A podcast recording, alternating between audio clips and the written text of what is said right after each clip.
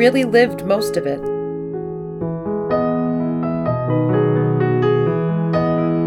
Hi, folks. Shannon here. Welcome to another bonus episode of our Little Women podcast. Thanks for bearing with us with uh, not having an episode, a bonus episode last week, I should say.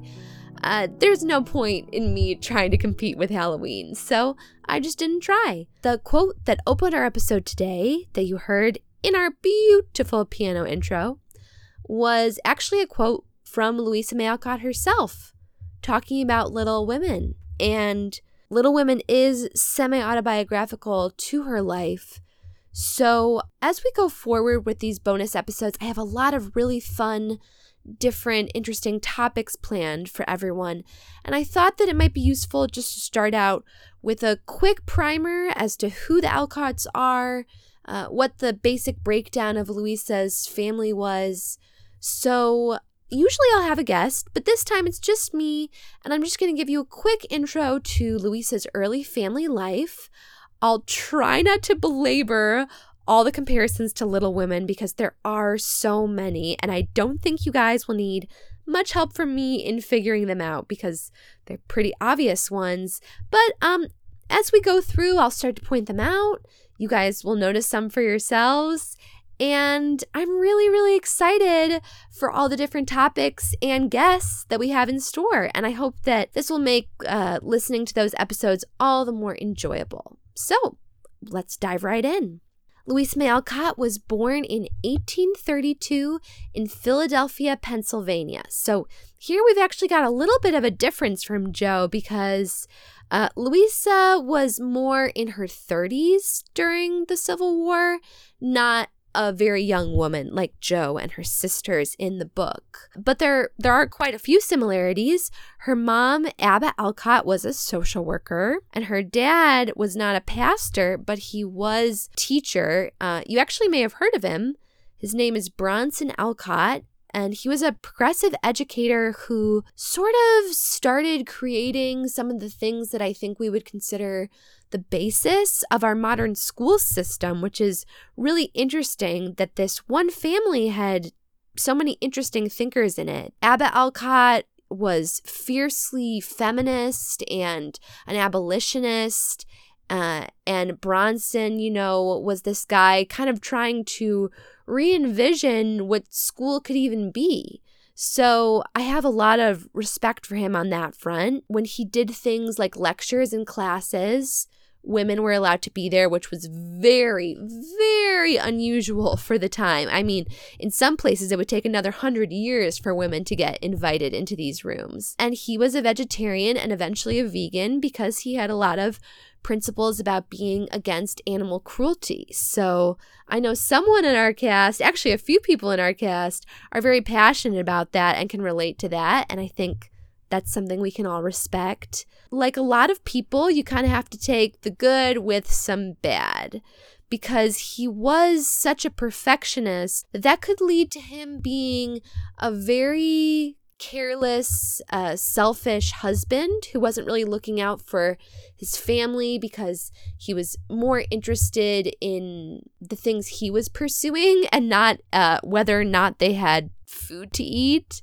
and a place to live. And he could be a really harsh, strict dad, especially with Louisa, more so than with her sisters. Like Jo, she's the second oldest of four sisters. There was something about her personality and her dad's personality they just did not get along. And her dad would sometimes write her these letters, which I'm not going to quote here because uh, I'm trying to keep some positivity in these bonus episodes, but he could be very, very critical of her. And, you know, she loved him. He was her dad. So she took it really seriously. But she also talked with her mom, who was just this incredibly intelligent woman who I think was really, really independent for the time period and the family background that she came from because she grew up wealthy. And then after she married Bronson, she was definitely, definitely not wealthy. And from her, Louisa started absorbing the idea that women were not being treated right. Women, I mean, they certainly weren't being treated equally but this was a time when they were not even struggling to get equal rights. They were just struggling to get some rights. And uh, I think Louisa definitely began to recognize that at an earlier age than a lot of women did for the time. And, you know, some of us probably don't even now, myself included. Louisa's older sister Anna was just naturally sort of a quiet, docile, more obedient person. And she got along really well with both her parents and never really seemed to rile up Bronson the way Louisa could. So she didn't really get into trouble at home the same way. And I know what you're thinking. And yes, she's absolutely Meg, the Meg of this story. And Louisa was just, it was just her nature. Actually, I think she was kind of a lot like her dad. Maybe that was the reason they were always uh, at each other's throats because she was just naturally a very outspoken and inquisitive little girl who wanted to know why things were the way they were and how everything worked and had a lot of opinions and was writing down those opinions even from a very early age. She was keeping journals and writing letters many of which you can still read today. And it's just amazing, you know, everything that was going on in her head that she was able to express. Three years after Louisa, along came Elizabeth, aka Lizzie. Aren't you surprised I didn't say Beth? Well, I mean, come on. We all know she's Beth, but she went by Lizzie in the Alcott family. And then, eight years younger than Louisa, we have Abigail, who was named after their mom, but she eventually came to be known as May, which is, funnily enough, you rearrange the letters, you get Amy. And of course, she's Amy. She was a perfectionist. She was incredibly charismatic. She and Louisa were close, but if they ever didn't get along, it was because May was so good at getting what she wanted from people, which was not a skill that Louisa had at all. And May was incredibly artistic. I mean, I'm getting a little bit ahead of myself, but she actually illustrated the first editions of Little Women, which we will dig into and when we get into some episodes about the sisters' adult life. And I think it's totally fascinating. I can't say I'm in love with her art style for the Little Women illustrations themselves because they sort of all look like haunted dolls, but some of her other art is very beautiful. So maybe she was just having an off couple of weeks. I really don't know. The sisters grew up poor, just like the March sisters. You could probably guess that. I think a lot of the stuff in the books about homemade plays and stories is definitely coming from a place of truth. How well off the family was kind of fluctuated depending on a number of factors. You know, the school system wasn't really the same then as it is now. So her dad would have these schools and students would kind of come and go so as the students fluctuated, the amount of tuition being paid would vary wildly, and that would mean that the family's fortunes could vary wildly. What were Bronson's school ideas that made his school so radical, that makes him still remembered today, that makes him the namesake for the high school in Clueless? Well, at the time, education was a lot about drilling, like repeating the same things over and over rote memorization, copying things, sort of think, you know, Bart Simpson on the chalkboard writing the same line over and over again. And Bronson's philosophies moved away from that. He wanted his students to learn by writing about their personal experiences and their feelings. He brought in things to his classes 3D, like sculptures and things, and other visual elements, pieces of art to engage his students and to help them really visualize what he was talking about. And most famously, he admitted an African American student. This is a time when slavery is still going on in much of the country. So, of course, this was considered an incredibly radical act at the time. People protested, and students were getting pulled out of the school.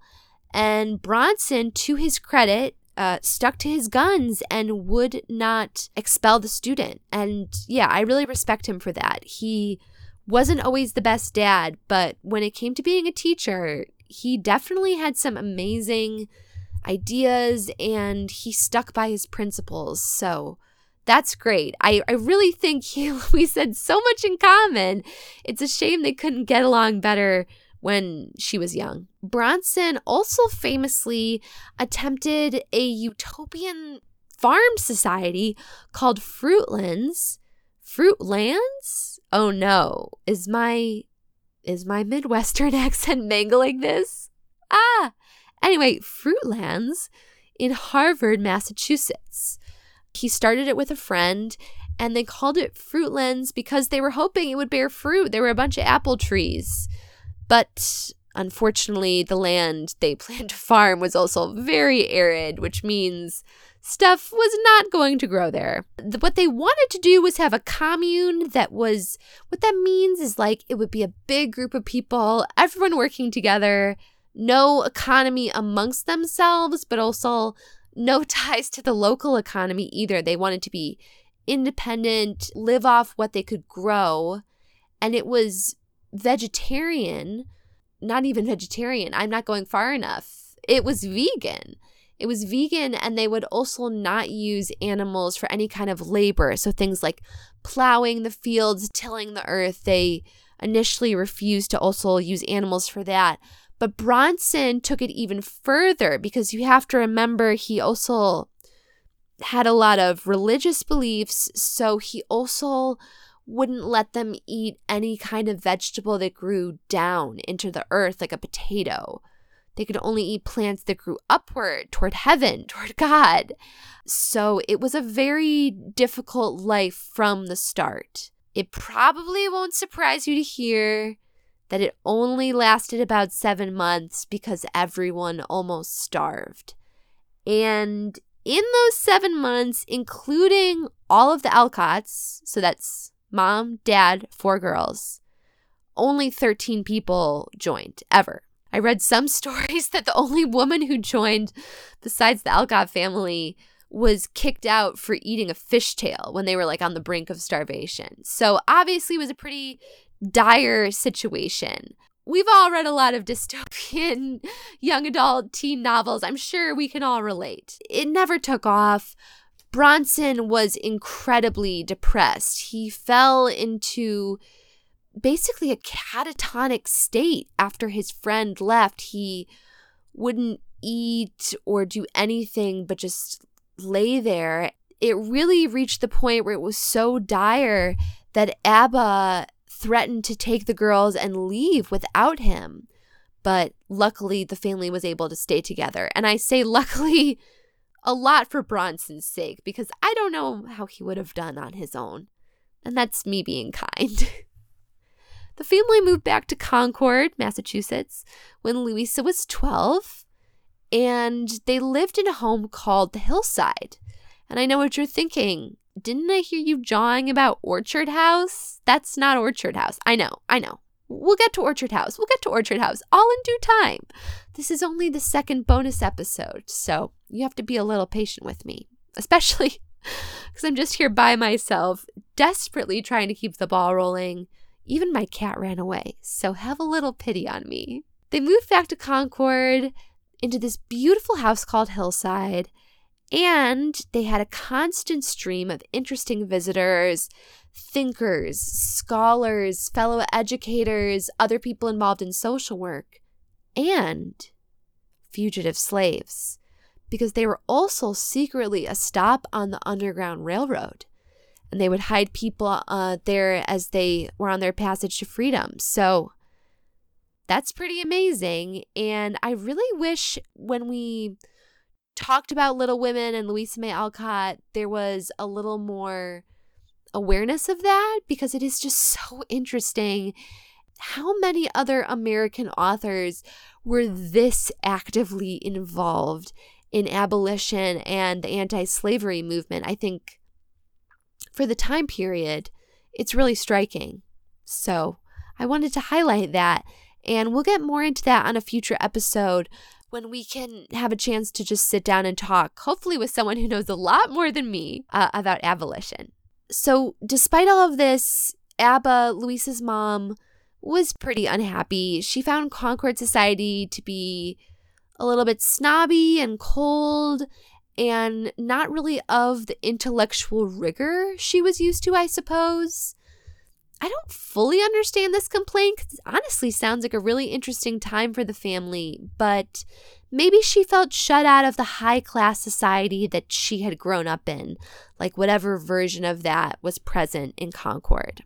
Louisa was very happy. She would later write that the time they lived at Hillside, which unfortunately I think was only about three years, but she said those were some of the happiest times of her life. And a lot of the playful incidents of the early parts of Little Women, where the sisters are all together, come from the, the hillside years. And I encourage you to do a quick Google image search of the hillside house because it is really beautiful.